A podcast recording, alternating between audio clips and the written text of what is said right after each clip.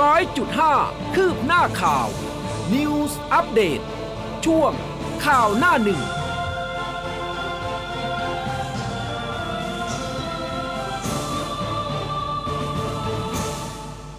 อรุณสวัสดิ์คุณผู้ฟังค่ะ ต้อนรับเข้าสู่เช้าวันจันทร์นะคะ 28 มีนาคม 2565 วันจันทร์สีเหลืองแบบนี้ คุณผู้ฟังอยู่อุ้มกับสมาค่ะ ครับ และผมภูเบศสุนีครับอรุณสวัสดิ์คุณผู้ฟังทุกๆทท่านนะครับโคจรกลับมาเจอกันแล้วนะคะ ก็น่าจะครับอยู่กันยาวๆนะครับผมเออเดือนหน้าด้วยนะคะ เจอกันในสาร์าทิตย์วันในเช้าวันจันทร์เสี้ยว วันจันทร์เสี้ยวอ่าอ่า พระจันทร์เสี้ยวใช่ไหมวันนี้ใช่พระจันทร์เสี้ยวนะครับแหงนขึ้นไปบนท้องฟ้ายังฟ้าเห็นอดูยู่ใสนะอยู่นะเมื่อวานนี้เนี่ยสองสามทุ่มยังแบบโอเคอยู่เลย ครับ เออแต่เขาบอกว่าหลายพื้นที่ก็จะเจอกับพายุฤดูร้อนหนักหนาพอสมควรเลยทีเดียวครับ นะคะ คุณผู้ฟังยังโอเคอยู่ไหมนะสถานที่ที่อยู่เนี่ยเจอฝนหรือเปล่านะคะ บอกเล่าบอกกล่าวกันมาได้ตอนนี้มีไลฟ์ผ่านทาง Facebook กดไลค์กดแชร์กันได้ส่งดาวกันได้นะคะ แล้วก็หน้าเว็บไซต์เหมือนเดิมเลย news 1 0 0 5 m c o t net ค่ะครับผมไปเริ่มต้นกันที่หน้าหนึ่งจากหนังสือพิมพ์ไทยรัฐฉบับวันจันทร์ที่ 28 มีนาคมนะครับ บอกว่ามังกรฟ้าถอยหยุดขายหวยค่ะออนไลน์ เสียแท้มไลฟ์เริ่มงวด 16 เมษายนครับ หลังจากถูกค้นรังกดดันอย่างหนัก แรมโบ้เตรียมลุยอีกจุดเช้าวันนี้นะครับ มังกรฟ้ายอมหยุดขายหวยออนไลน์แล้วนะครับ เสี่ยแทมไลฟ์สดผ่านเพจ Facebook ประกาศหยุดให้บริการชั่วคราว ตั้งแต่งวดวันที่ 16 เมษายน ส่วนงวดวันที่ 1 เมษายนนี้ก็ยังให้บริการตามปกติครับ ค่ะเดลินิวส์มีเรื่องนี้เช่นกันนะคะบอกว่าแนะกองสลากขายเองผ่านแพลตฟอร์มออนไลน์ เครือข่าย 5 ภาค เชื่อแก้หวยแพงได้แน่ วอนตัดสิทธิ์ขายโควต้าทำรายย่อยป่วนค่ะ ครับเพื่อไทยก้าวไกลพุ่งแรงครับ ทิ้งขาดพอปชรโพยกชนะไม่เห็นฝุ่น หนักใจวิกฤตของแพง สวขอแจมครับวันชัยฉะทักษิณไม่เรียนรู้วิบากกรรม ใจเร็วด่วนได้ส่งลูกมาตายทางการเมืองครับ ค่ะแนวหน้านะคะ เรื่องของโควิดเป็นพาดหัวหลักค่ะ โควิดยังแรงติดเชื้อเพิ่ม 48,000ตายพุ่ง 84 โคม่าปอดอักเสบนอนโรงพยาบาล 1,672 กทมยังนำโด่งค่ะยอดติดเชื้อสูงสุดนะคะ ส่วนลำพูนจังหวัดเดียวนะคะ เป็นจังหวัดเดียวที่ไม่พบผู้ป่วยใหม่ค่ะ ส่วนสาธารณสุขเองก็ชี้ประชาชน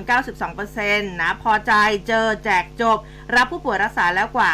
6.5 แสนค่ะครับส่วนไทยรัฐบอกว่าดีเจแมนไม่รอดครับ ติดตามเมียและลูกครับ หมอขอคนท้องฉีดวัคซีนป้องกันโควิด -19 คราบผู้ป่วยติดต่อเนื่องนะครับ ยอดกลับมาพุ่งไม่ถึง 3 เดือนระดับสะสม 3.1 พันรายนะครับ ส่วนใหญ่ก็ยังเป็นกลุ่มเดิมครับ ค่ะ Daily News นะคะ มีความสดใสของน้องลิซ่านะคะ Happy Birthday นะคะทั่วโลก Happy Birthday ลิซ่าค่ะ บุรีรัมย์กินลูกชิ้นฟรี ต่อคิวยาว เฮ อิ่มแล้วก็อร่อยค่ะ ครับ เช่นเดียวกันกับไทยรัฐนะครับ ก็มีภาพของนายกเหล่ากาชาติจังหวัดบุรีรัมย์อันนี้โอ้ใหญ่มากนะ ก็เอ่อ คือเล่นใหญ่ครับนำแม่ค้าลูกชิ้นยืนกิน 12 เจ้าบริเวณหลังสถานีรถไฟบุรีรัมย์ร่วมจัดงานวันเกิดให้ลิซ่าแบล็คพิงค์นะครับ ศิลปินระดับโลกอายุ 25 ปีบริบูรณ์แล้วอืมก็มีการแจกลูกชิ้นฟรี 500 กิโลกรัมค่ะมีแฟนคลับมาร่วมงานกันอย่างคึกคักครับ เออ แต่ว่าจากที่แบบว่าเงียบเหงาเนาะสำหรับลูกชิ้นยืนกินน้องลิซ่า พูดทีนี่เศรษฐกิจเฟื่องฟูเลยทีปลุกเดียวกระแสปลุกกระเอแสออยากนะครับกินเลยนะยังไม่เคยกินเหมือนกันนะคะครับอะมาดูแนวหน้านะคะเลือกตั้งนะคะลงมติบัตรเลือกตั้ง2ใบ30 มีนาเสียงก็มาทออย่างสูสีค่ะ พร้อมเปิดรับฟังความคิดเห็นทุกฝ่าย ฝ่ายค้านออนทัวร์น่านนะคะ พบประชาชนย่ำใหญ่บิ๊กตู่บกพร่องแก้เศรษฐกิจ อ้อนขอคะแนนกลับมาจัดตั้งรัฐบาลค่ะ ครับส่วนไทยรัฐมีประเด็นเรื่องของแตงโมคดีพิเศษครับ ถกวันนี้ DSI ทนายเดชาสกัดคนร้องไม่ใช่แม่ แห่รำลึกครบรอบหนึ่งเดือนอธิบดี DSI เรียกประชุมผู้ที่เกี่ยวข้องพิจารณาคดีแตงโมเป็นคดีพิเศษ ส่วนทนายเดชอทนายเดชาก็ดักคอนะครับ ถ้ารับ ทำเนี่ยต้องตอบคำถามสังคมให้ได้ ชี้ไม่เข้าข่ายเป็นคดีพิเศษ แถมคนร้องก็ไม่ใช่ด้วยครับอืมเมื่อวานมีเหตุนะคะ เรือขนส่งน้ำมันระเบิดนะคะ ไฟคลอกลูกเรือตาย 1 บาดเจ็บอีก 4 เจ้าหน้าที่เร่งช่วยเหลือสอบหาสาเหตุค่ะ ก็เกิดเหตุเรือบรรทุกน้ำมันระเบิดเกิดเพลิงลุกไหม้ขณะลอยลำกลางแม่น้ำเจ้าพระยา บริเวณอำเภอพระสมุทรเจดีย์จังหวัดสมุทรปราการนะคะ มีผู้เสียชีวิต 1 ราย บาดเจ็บ 4 ราย เจ้าหน้าที่เร่งช่วยเหลือสอบสวนหาสาเหตุค่ะครับของไทยรัฐก็มีภาพเหตุการณ์นี้นะครับอืมขึ้นอยู่ที่หน้าหนึ่งด้วยนะครับเรือบรรทุกน้ำมันอัมพา 8 ถูกปกคลุมด้วยควันไฟ หลังจากพนักงานกดสวิตช์ท่ออดสมอนะครับ เพื่อที่จะลอยลำกลางแม่น้ำเจ้าพระยาในอำเภอพระประแดงจังหวัดสมุทรปราการ แล้วก็เกิดระเบิดขึ้นต่อเนื่อง 3 ครั้งเลยอืมก็ทำให้นายประสิทธิ์สุทัศน์วันนะครับ ต้นเรือกระเด็นตกน้ำเสียชีวิตมีคนเจ็บอีก 4 คน ทหารเรือก็ใช้เรือดับเพลิงฉีดน้ำสกัดกว่า 2 ชั่วโมงครับ ค่ะ ก็แนวหน้าเตือนพายุฤดูร้อนนะคะ ถล่มอีสานเหนือกลางตะวันออก ฝนหนักลมแรงลูกเห็บตกนะคะ ครับ มีประเด็นเรื่องของสหรัฐนะครับแถลงตีความผิดไบเดนฉาบปูตินนักฆ่านะครับอ่าสงครามย่างเข้าสู่วันที่ 33 ยูเครนยังตั้งรับเหนียวแน่น รัสเซียก็ได้แค่ล้อมกรุงเคียฟไม่ได้นะครับอ่า เซเลนสกี้กดดันชาติตะวันตกกลัวจนไม่กล้าสนับสนุนครับอืมนะคะสถาเอ่อสถานการณ์รัสเซียยูเครนนี่เราก็ต้องตามติดนะครับนะคะเหมือนจะเบาขึ้นแต่ว่าเดี๋ยวก็หนักนะก็มาเรื่อยๆนะคะครับเอาวันนี้เราจะเริ่มจากเรื่องอะไรดีคะแหมมันหนักหนาหลายเรื่องเหลือเกินฮะเอาอ่าที่ไม่ได้หนักมากก็คือสถานการณ์โควิดอ่า -19 แต่ว่าไม่หนักก็ คือมันเป็นสถานการณ์ต่อเนื่องนะเอครับ อใช่มากี่ปีแล้วนะสามปี เออสองสามปีแล้วนะครับ เออ ก็เมื่อวานนี้สบครายงานยอดผู้ติดเชื้อรายใหม่นะครับ 25,821 คนนะครับ ซึ่งก็เป็นตัวเลขที่ค่อนข้างจะสูงอยู่นะครับ และมีอาตอนนี้เนี่ยประเทศไทยมีผู้ติดเชื้อสะสมในช่วง 7 วันที่ผ่านมานะครับ อยู่ที่ลำดับที่ 14 ของโลกนะครับ ขณะที่ผู้ป่วยเสียชีวิตก็เพิ่มขึ้น เป็น 84 คนนะฮะอ่าในจำนวนผู้เสียชีวิตทั้งหมดเป็นผู้ที่มีอายุ 60 ปีขึ้นไปถึง 73 คนอืมก็คิดเป็นร้อยละ 87 ของผู้เสียชีวิตนะครับ แล้วก็ผู้ที่มีอายุน้อยกว่า 60 ปีเนี่ย แต่ว่าก็มีเรมีโรคประจำตัวเรื้อรังนะครับ คิดเป็นร้อยละ 12 นะครับ ส่วนปัจจัยเสี่ยงนะครับ คือโรคมะเร็ง โรคไต อ้วนอืมหลอดเลือดสมอง หัวใจแล้วก็ติดเตียงนะครับทำให้ยอดผู้ป่วยอ่า ผู้เสียชีวิตนับตั้งแต่วันที่ 1 มกราคม 65 จนถึงปัจจุบันเนี่ยแตะที่ระดับ 3,101 คนนะครับ และมียอดสะสมการเสียชีวิตมาตั้งแต่ปี 63 เนี่ย ตอนนี้ 24,799 คนแล้วนะครับ ส่วนยอดผู้ได้รับวัคซีนนะครับเพิ่มเติมของวันที่ 26 มีนาคม 2565อ่า รวม 250,033 โดสนะครับ ยอดฉีดวัคซีนสะสมตั้งแต่ 28 กุมภาพันธ์64 รวมทั้งสิ้น 128 กว่าล้านโดสครับอืมนะฮะอันนี้ก็อ่าเป็นสถานการณ์โดยรวมนะครับค่ะ ส่วนเรื่องของการติดเชื้อโควิด -19 ติดแล้วตอนนี้ก็ต้องเจอแจกจบใช่ไหมครับ ใช่ค่ะ มีรายงานเรื่องผลโพลออกมาล่าสุดมันเนี่ยใช่เหรอ มีผลโพลออกมาล่าสุดอ้างว่านะฮะเออโพลเนี่ยคนบอกว่าพอใจเจอแจกจบมอันนี้เป็นข้อมูลที่ออกมาจากโฆษกรัฐบาลนะครับค่ะคุณธนกรวังบุญคงชนะ บอกว่าท่านนายกรัฐมนตรีนะครับติดตามการให้บริการผู้ป่วยโควิด -19 ในรูปแบบเจอแจกจบนะครับ เพื่อให้ผู้ป่วยโควิด -19 ทุกคนเข้าถึงระบบการรักษาอย่างสะดวกรวดเร็วขึ้น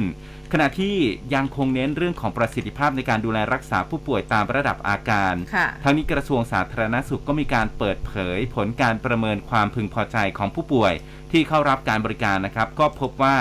ร้อยละ 92 มีความพึงพอใจในระดับมากถึงมากที่สุดอืมเน็ตแหมเน้นนะ มากถึงมากที่สุดด้วยอ่าพอใจมากไงค่ะตั้งแต่วันที่ 1 ถึง 24 มีนาคมนะครับ มีสถานบริการสถานพยาบาลเข้าร่วม 901 แห่ง สามารถให้บริการสำหรับผู้ป่วยที่เข้ารับการรักษาแบบผู้ป่วยนอกและก็แยกกักตัวที่บ้านวันละ 1 0 0 0 0แสนรายนะครับ มีผู้ป่วยเข้ารับบริการสะสม 6 5 6,856 รายนะครับอืมเฉลี่ยแล้วเนี่ย 27,369 ราย เฉพาะในกรุงเทพเนี่ยให้บริการผู้ป่วยได้วันละ 10,000 ราย ก็มีผู้ป่วยเข้ารับบริการสะสมนะครับ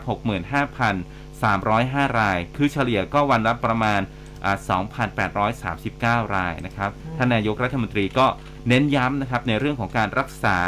อ่าเรื่องของโควิด -19 แล้วก็ให้รักษาระบบสาธารณสุขของไทย ควบคู่ไปกับการสร้างความเชื่อมั่นให้กับประชาชนในการเข้าถึงการรักษาพยาบาลด้วยครับ อืมพูดถึงท่านโฆษกฮะก็ก็ไม่ไม่รรออดดนะสำหรับซีซั่นนี้นะคะประกาศว่าติดโควิดเรียบร้อยครับ คุณเออธนกรก็ติดโควิดนะฮะ แล้วก็ใช่บอกว่าอะเดี๋ยวยังทำงานต่อนะโอ้ทำที่บ้าน work from home เออนะคะ ก็อะเดี๋ยว 5 วัน 7 วันเดี๋ยวก็หายแล้วล่ะนะคะ แล้วก็โอ้มีดารงดาราติดอีกเยอะอยู่เหมือนกันนะคะ อย่างที่บอกไปนะ ช่วงนี้นี่โอมครอนนี่ก็ ระบาดพอสมควรเลยอืมทีเดียวยังไงก็ดูแลตัวเองด้วยนะคะ แต่ทีนี้เนี่ยพูดถึงโรคประจำถิ่นคุณภูเบศคุณผู้ฟังครับจังหวัดสุรินทร์เขาประกาศนะเขาบอกว่าเขาพร้อมที่จะเป็นจังหวัดแรกอืมเปลี่ยนโควิด เป็นโรคประจำถิ่นสุดยอด เออ เริ่มวันที่ 1 เมษายนนี้แล้วนะวันศุกร์นี้แล้วนะเขาจะเริ่มประกาศเป็นโรคประจำถิ่นนะคะ เมื่อวานนี้หลังจากที่ทางคุณอนุทินชาญวิรกูลท่านรองนายกรัฐมนตรี แล้วก็รัฐมนตรีว่าการกระทรวงสาธารณสุขบอกว่า ที่ประชุมคณะกรรมการโรคติดต่อแห่งชาติ ครั้งที่ 2 ปี 2565 มีมติเห็นชอบหลักเกณฑ์การพิจารณาให้บริหารจัดการโควิด -19 เนี่ยเป็นโรคประจำถิ่นตั้งแต่ 1 กรกฎาคม ล่าสุดสุรินทร์ค่ะสำนักงานประชาสัมพันธ์จังหวัดสุรินทร์โพสต์ Facebook เลย ประกาศว่าสุรินทร์เขาพร้อมที่จะเปลี่ยนโควิด -19 ให้เป็นโรคระบาดประจำถิ่นจังหวัดแรกของประเทศ เริ่ม 1 เมษายนนี้ เชิญชวนชาวสุรินทร์ทุกวัยไปฉีดเข็ม 3 เพื่อสร้างภูมิคุ้มกันให้กับร่างกายอืมเฮ้ยเขาไม่ธรรมดานะ เขาประกาศขอเป็นจังหวัดแรกเลยทีเดียวครับเออให้เป็นโรคประจำเอ่อให้เป็นโรคประจำถิ่นเนี่ยนะคะ ก็อะถือว่าก็ต้องอยู่กับมันไปเรื่อยๆ เออเราก็ต้องอยู่กับมันไป แต่ว่าอีกหนึ่งเรื่องที่ต้องติดตามนะคะ คืออันนี้ก็ถือว่าเป็นเหตุสลดแหละน่าเศร้านะทารกวัยแค่ 10 เดือนเท่านั้นเอง น้องเสียชีวิตจากโควิดอืม -19 นะคะ เจ้าหน้าที่กู้ภัยมูลนิธิกระบี่พิทักษ์ประชาจังหวัดกระบี่ค่ะเมื่อวานนี้ รับศพเด็กหญิงนิสารัตน์นะคะเป็นทารกเพศหญิงอายุ 10 เดือน เสียชีวิตจากการติดเชื้อโควิด จากโรงพยาบาลกระบี่ไปประกอบพิธีที่อ่าวัดในเขตเทศบาลเนี่ยนะคะ โดยทางคุณแม่นะคะ ก็บอกว่าลูกสาวเนี่ยติดเชื้อจากคุณพ่อที่ทำงานที่เกาะลันตาตั้งแต่ 12 มีนาที่ผ่านมา จากนั้นก็เข้ารับการรักษาที่โรงพยาบาลเกาะลันตา บอกว่า 6 วันนี้อาการไม่ดีขึ้นเลย ก็เลยส่งตัวมารักษาต่อที่โรงพยาบาลกระดีอ่ากระบี่ จนกระทั่งเมื่อวันซืนนี้อาการซุดเนื่องจากว่าเชื้อลงปอดก่อนจะเสียชีวิตลง คือไม่ว่าจะเป็นเด็กนะคะแล้วก็ผู้สูงอายุช่วงนี้เนี่ยเสี่ยงนะอืมค่อนข้างเสี่ยงแต่ว่าคือครับน้องแค่10เดือนเองอะยังคือก็ยังไม่ได้สามารถที่จะฉีดวัคซีนได้อะใช่อ๋อใช่นะคะ ก็ยังไงระมัดระวังตัวกันด้วยแล้วกันนะเพราะว่ายอดคือยอดเนี่ยมันก็มีทั้งเพิ่มสูงขึ้นบางวันมันก็ลดลงนะคะ อย่างระยองเองเนี่ยผู้ป่วยโควิด เพิ่มขึ้น 606 คน นะ ATK ก็มี 592 สมุทรสาครนี่เพิ่มขึ้นอืม955 เสียชีวิตไปอีก 2 ครับเออยอดแบบนี้ก็คือเราก็คือจะเห็นอยู่เรื่อยๆนะคะมันยังสูงต่อเนื่องอยู่นะ ใช่ ลดลงก็มีบ้างนิดหน่อย นิดหน่อยแล้วก็แล้วก็ขึ้นมาอีกแล้วกลับขึ้นมาอีกใช่ค่ะครับส่วนทีนี้เรื่องของการรักษานะครับ มันมีกรณีที่พนักงานธนาคารทกสอ่าเข้าไปรับการรักษาโรคโควิด -19 ที่โรงพยาบาลวาปีปทุม จังหวัดอืมมหาสารคามค่ะ ผ่านระบบการรักษาตัวที่บ้านหรือว่า Home Isolation เนี่ยนะครับ แต่ว่าถูกเรียกเก็บเงินค่ารักษา โดยใบเสร็จเนี่ยระบุเป็นเบิกค่าห้องของอืมโรงพยาบาลด้วยค่ะแต่ว่าเขารักษาตัวที่บ้านนะอ่าอ่ามีใบเสร็จบอกว่าเบิกค่าห้องแล้วก็ค่าอาหารรวม 10 วันเนี่ยครับ10,000 บาท บวกค่ายา 59 บาท รวมเป็น 10,059 บาท ก็แจ้งสำรองจ่ายแล้วก็เบิกกับต้นสังกัดเอง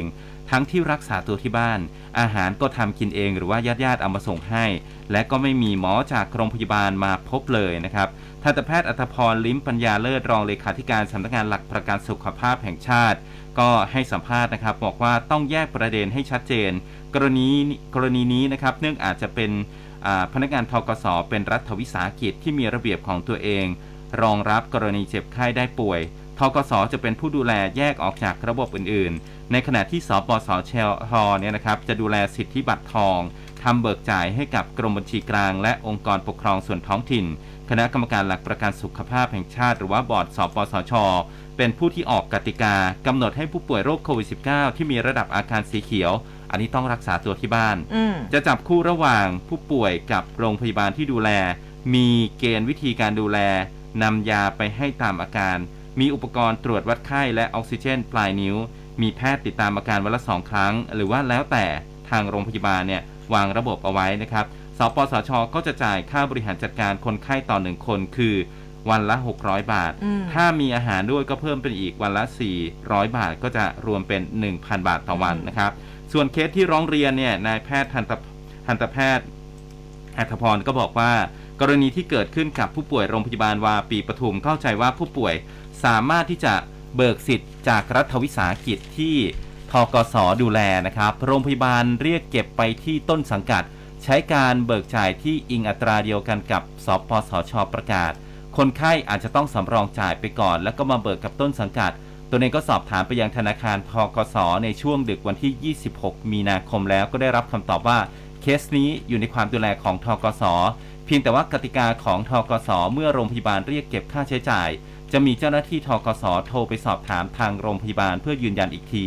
แต่ปัญหาที่เกิดขึ้นเนี่ยอ่าก็คงดูเป็นรายกรณีนะครับ หากเป็นคนไข้บัตรทองหรือว่าข้าราชการมีกติกาชัดเจนให้เรียกเก็บกับสปสช ถ้าหากมีปัญหาให้ติดตามว่าปัญหาอยู่ตรงไหนหรือว่าอืมเกิดจากความเข้าใจผิด หรือว่าไม่รู้หรือจงใจ สปสช จะเข้าไปติดตามแก้ปัญหา แต่พอถามถึงกรณีการรักษาตัวที่บ้านจะเกิดช่องโหว่ในให้ให้กับ สถานพยาบาลต่างๆ เบิกจ่ายรายหัว แต่ว่าไม่ได้ให้บริการที่เหมาะสมกับผู้ป่วยหรือไม่ทันตแพทย์อัธพรบอกว่าในส่วนที่สปสช ดูแล คนไข้ต้องประสานผ่านเข้ามาทางระบบนะครับ ก็จะต้องพิสูจน์ยืนยันตัวตนที่ชัดเจนเป็นอันดับแรก หรือที่เรียกว่าอ่าถ้าถ้าพิสูจน์ตัวตนแล้วถ้าหากไม่ผ่านระบบนี้นะครับอืมก็จะไม่สามารถเบิกจ่ายได้ทุกกรณี ก็เหมือนกับการไปธนาคารต้องยืนยันตัวตนว่าอยู่ธนาคารนี้จริง ในวันเวลานี้จริงอืมและจะมีรหัสการให้บริการยืนยันจริง จึงจะสามารถเบิกจ่ายได้ อันนี้โอกาสที่จะรั่วไหลเนี่ยยาก ก็จะเป็นเหมือนกับการ check balance นะครับแต่ก็จะมีข้อเสียคืออาจจะต้องใช้เวลาดำเนินการ เนื่องจากว่ามีขั้นตอน แต่ว่าเราก็ต้องวางระบบให้รัดกลุ่มนะครับอ่าอันนี้ก็อ่าทางด้านของอ่า ผู้อำนวยการโรงพยาบาลวาปีปทุมนะฮะอืมท่านว่ายังไงก็ให้สัมภาษณ์แค่สั้น ๆ ว่า ตอนนี้อาขออยู่ระหว่างการตรวจสอบข้อเท็จจริงนะครับ ถึงเรื่องที่เกิดขึ้น รวมถึงจะสอบถามข้อมูลรายละเอียดจากผู้ป่วยที่ร้องเรียนด้วยนะครับอืมอ่าอันนี้ก็ยังไม่จบนะเรื่องนี้นะครับค่ะอะเดี๋ยวก็ดำต่อกันด้วยนะคะอะใครที่จะไปจ่ายค่าน้ำประปาที่สาขาประชาชื่นนะฮะนะเขาแจ้งกันไว้นะคะ ว่าเจ้าหน้าที่ติดโควิดประกาศปิดเคาน์เตอร์รับคำร้องอืม28-30 มีนาคมนี้นะคะ ก็การประปานครหลวงชี้แจงค่ะ กรณีพบผู้ปฏิบัติงานติดเชื้อโควิดนะคะ ก็บอกว่าเป็นผู้ปฏิบัติหน้าที่ที่สำนักงานประปาสาขาประชาชื่นนะคะก็ผู้ที่ติดเชื้อเขาก็ดำเนินการตามขั้นตอนของกระทรวงสาธารณสุขเรียบร้อยแล้วนะคะ ก็ขอประกาศนะคะปิดให้บริการเคาน์เตอร์รับคำร้องเป็นการชั่วคราว ที่สาขาประชาชื่นนะคะ 28-30 มีนาคมนี้ จะเปิดให้บริการอีกทีค่ะ 31 มีนาคมเพื่อดำเนินการฆ่าเชื้อ ตามมาตรการควบคุม และก็แนวทางป้องกันของกระทรวงสาธารณสุขนะคะ แล้วก็ถ้าใครนะคะที่ประสงค์ที่จะชำระค่าน้ำนะที่สำนักงานประปาดังกล่าวกปนแนะนำให้ลูกค้าใช้บริการผ่านช่องทางออนไลน์ หรือแอปพลิเคชันของ MWA on Mobile ตลอด 24 ชั่วโมง อันนี้แจ้งไว้เผื่อใครอืมที่จะต้องไปจ่ายค่าน้ำนะคะที่ที่สาขาประชาชื่นครับนะคะ ก็เขาปิดทำการเนาะนะคะ แล้วก็เมื่อวานนี้นะคุณหมอธีระวรัธนารัตน์ค่ะ คณะแพทยศาสตร์จุฬาลงกรณ์มหาวิทยาลัย เมื่อวานคุณหมอโพสต์ข้อความผ่าน Facebook เกี่ยวกับสถานการณ์โควิด บอกว่า มีงานวิจัยชี้นะ บอกว่าคนที่ติดเชื้อโควิด -19 พร้อมกับไข้หวัดใหญ่อืม เออคือแบบว่าคูณ 2 ดับเบิลไปเลยนะ ครับ จะเสี่ยงต่อการเสียชีวิตมากกว่าคนที่ติดโควิด -19 อย่างเดียวถึง 2.35 เท่า เสี่ยงต่อการต้องใช้เครื่องช่วยหายใจมากขึ้น 4.14 เท่า คุณหมอย้ำค่ะบอกว่าการป้องกันตัวเองตามมาตรการของกระทรวงสาธารณสุขเพื่อป้องกันโควิด -19 อย่างเป็นกิจวัตร อืม เป็นเรื่องจำเป็นนะ แล้วก็นอกจากอ่า วัคซีนโควิด -19 เพื่อป้องกันการป่วยรุนแรงแล้วก็เสียชีวิตแล้ว การฉีดวัคซีนไข้หวัดใหญ่ในแต่ละปีสำคัญเหมือนกันนะคะครับใครยังไม่ได้ไปฉีดไข้หวัดใหญ่ไปฉีดซะครับวัคซีนนะเออใช่วัคซีนครับผมนะคะฮะ อะพูดถึงเรื่องของฉีดวัคซีนนะครับ ก็มีมาตรการต่างๆออกมามากมายนะครับ ค่ะอันนี้อยากจะให้จังหวัดอื่นๆ เอาเป็นตัวอย่างบ้างนะครับ เออ ที่นครราชสีมาเนี่ยเขาพบผู้ป่วยติดเชื้อโควิด -19 ยืนยันตอนนี้ 1,378 คนนะครับ มีที่ตรวจจาก RT-PCR ในย373 แล้วก็ตรวจ ATK 1,005 คนนะครับ มีเสียชีวิต 1 เป็นผู้ชายนะครับ อายุ 81 ปี ชาวตำบลกุดน้อยอำเภอสีคิ้วอ่า คนนี้ยังไม่ได้รับการฉีดวัคซีนนะครับ ส่วนที่ลานต้นโพสาราว่าการสาสารากลางจังหวัดนครราชสีมาบุคลากรทางการแพทย์สาธารณสุขจังหวัดเขามีการเปิดให้บริการฟรีนะครับในการตรวจหาเชื้อโควิดด้วยชุดตรวจ ATK ก็มีประชาชนหลั่งไหลมาจากทุกสารทิศเลยนะครับกว่า 500 คน อีกด้านหนึ่งที่ศูนย์ฉีดวัคซีนนอกโรงพยาบาลของโรงพยาบาลมหาราช นครราชสีมาบริเวณชั้น 4 ศูนย์การค้าเซ็นทรัลพาซานะครับอืมก็จัดกลยุทธ์ฉีดวัคซีนลุ้นโชคอ่าอ่าลุ้นโชคก็มานะครับค่ะชวนให้ประชาชนเข้ารับบริการฉีดวัคซีนเข็มกระตุ้นเข็มที่ 3 คนที่เข้ารับการฉีดวัคซีนทุกคนไม่ว่าเด็กผู้ใหญ่นะครับ ก็มีสิทธิ์ที่จะจับสลากลุ้นรางวัลพิเศษมากมายนะครับ ไม่ได้น้อยเลยนะอืม1 0,000 ชิ้นโอ้มีอะไรเพราะบ้างอเพราะฉะนั้นเรามีโอกาสได้เยอะมากนะครับเออใช่ค่ะอะ สร้อยทองเฮ้ยะครับอันนี้เนี่ยแหมดูใจดีเหลือเกินยังพูดกับพี่อ้อมอยู่เลย รถจักรยานเออขี่กลับบ้านนะครับ พัดลม เออแหมหน้าร้อนแบบไปนี้เป่าสำคัญร้อนสำคัญๆเครื่องใช้ไฟฟ้ายาสีฟันแปรงสีฟัน อารมณ์เหมือนงานวัดนะครับ แล้วก็สนุกออกรางวัลอื่น ๆ อีกมากมายทำให้บรรยากาศการจับรางวัลก็สนุกสนานนะครับเออมีผู้ใช้อ่า สิทธิ์จับรางวัลเนี่ยมีก็กคืลอองมาผู้รัวที่ด้วยไหมฮะตึงตึงตึงตึงอะไรอะไม่ได้แบบขนาดนั้นหรือเปล่นะแต่ว่าบรรยากาศที่อ่าเซนทรันที่โคราชเนี่ยก็มันจากที่เราเห็นในข่าวเนาะมันก็อืมกว้างขวางบรรยากาศค่ะก็ดูคึกคักอยู่นะครับค่ะอ่ามีผู้จัดคนที่มีสิทธิ์จับรางวัลเนี่ยก็คือคนที่ไปฉีด วัคซีนระหว่างวันนี้นะครับถึงอืม31 มีนาคมนี่เลยนะวันนี้เลยนะคะถึง 31 อ่าก็คือเริ่มเริ่มนับจากสี่ปัจวันจุบันสุดท้ายฮะสี่วันสุดท้ายที่เราสิบจะได้โมหนึ่งงหมื่นชิ้น 10โมงเช้าถึง4โมงเย็นนะเออไม่ใช่ไปสองทุ่มไม่มีให้ฉีดนะครับเออนะคะก็เขาเรียกว่าเป็นกลยุทธ์ของอืมแต่ละจังหวัดแต่ละพื้นที่นะคะครับก็เขาเรียกว่าจับแจกกันไปนะคะ โดยเฉพาะ ที่ย้ำกันอยู่นะ ก็คือผู้สูงอายุอืมจูงมือกันไปเลยค่ะ ก็บอกว่าไปค่ะ เหมือนไปงานวัดไปลุ้นรางวัลกันอืมเผื่อป้าเผื่อคุณป้าคุณตาคุณยาย จะได้สร้อยทองกลับบ้านนะฮะตอนนี้ราคาทองมันก็ได้อยู่นะครับ เออ ลองไปดูแพนะคะ แต่อย่าไปหลอกว่าเป็นทองม้วนนะ กลับบ้านโดนตีแน่ๆเลยนะ เดี๋ยวเท่าม้วนเหรอ ได้ทองเหมือนกันแต่ไม่บอกว่าทองอะไรไง กลับครับมานี่ได้เป็นปี๊บกลับมาเลย เอาอย่างน้อยก็ไม่มามือเปล่า เออ นะมาดูเรื่องของเศรษฐกิจกันบ้างนะคะ นี่เมื่อวานนี้สวนดุสิตโพลเขาเผยผลสำรวจความคิดเห็นของประชาชน เรื่องที่ประชาชนหนักใจมากที่สุด ร้อยละ89.73 บอกว่า โอ้โห หนักใจมากจริงๆสำหรับของแพง น้ำมันแพง ค่าของชีพก็สูงนะคะโดยร้อยละ76.14 บอกว่า รับมือกับปัญหาด้วยการตั้งสติ อดทน ให้กำลังใจตัวเอง ตอนนี้ต้องให้กำลังใจตัวเองนะฮะร้อยละ75.77 บอกว่าอยากให้รัฐบาลเนี่ยรับฟังความคิดเห็นบ้าง ช่วยเหลือประชาชนให้มากขึ้น สำหรับในภาพรวมรายได้ของประชาชนณวันนี้ร้อยละ 41.26 บอกว่าไม่พอใช้แล้วก็มีหนี้สิน ครับ เออ ก็หนักใจอยู่เหมือนกันนะคะ เรื่องของน้ำมันแพงแล้วก็ค่าของชีพสูงเวลาผ่านปั๊มน้ำมัน เห็นตัวเลข 40 แล้วมันสะท้อนหัวใจเหลือเกิน อืม เออ นะคะ ก็อะสู้ๆกันต่อไปค่ะคุณผู้ฟัง อืม ครับเอามาที่เรื่องของหวยกันบ้างนะครับโอ้อันนี้ก็ เมื่อวานนี้เป็นประเด็นที่พูดคุยกันจริงๆเรื่องของมังกรฟ้าหนาหูมากนะครับ อ่ามังกรฟ้าก็จะหยุดขายหวยงวดวันที่ 16 เมษายนนะครับ ส่วนตำรวจก็ส่ง DSI ยื่นสารสั่งปิดเว็บนะครับอืมเมื่อวานนี้นายชัยวุฒนาคมานุสรณ์ครับ รัฐมนตรีว่าการกระทรวงดิจิทัล เพื่อเศรษฐกิจและสังคมก็เปิดเผยว่า วันนี้ครับ 28 มีนาคมตำรวจจะนำเอกสารหลักฐานของเว็บไซต์กลุ่มบริษัทมังกรฟ้า ลอตเตอรี่จำกัดนะครับมาที่กระทรวง จากนั้นกระทรวงจะส่งเรื่อง ให้ศาลพิจารณาตัดสินปิดเว็บไซต์ ขายสลากออนไลน์มังกรฟ้า เหมือนกับเว็บไซต์อื่น ๆ ที่กระทำผิดกฎหมาย อันนี้ยืนยันว่าการขายสลากออนไลน์ไม่ได้ผิดกฎหมายนะครับการจะสั่งปิดเว็บไซต์ได้ต้องรวบรวมพยานหลักฐาน การกระทำผิดกฎหมายเช่นจำหน่ายเกินราคา 80 บาทอืมการขายสลากโดยไม่มีใบสลากในมือ ถ้ากระทรวงสั่งปิดเลยทำไม่ได้ ไม่เหมือนกับเว็บไซต์พนันออนไลน์ขายยาเสพติดแบบนั้นสั่งปิดได้เลย เพราะว่ากระทำผิดกฎหมายอยู่แล้วนะครับรายงานข่าวเนี่ยแจ้งว่าบริษัทมังกรฟ้าลอตเตอรี่จำกัดเขาออกประกาศแจ้งไปยังตัวแทนสมาชิกประชาชนคนไทย และก็สื่อมวลชนนะครับ บอกว่าบริษัทจะขอยุติการ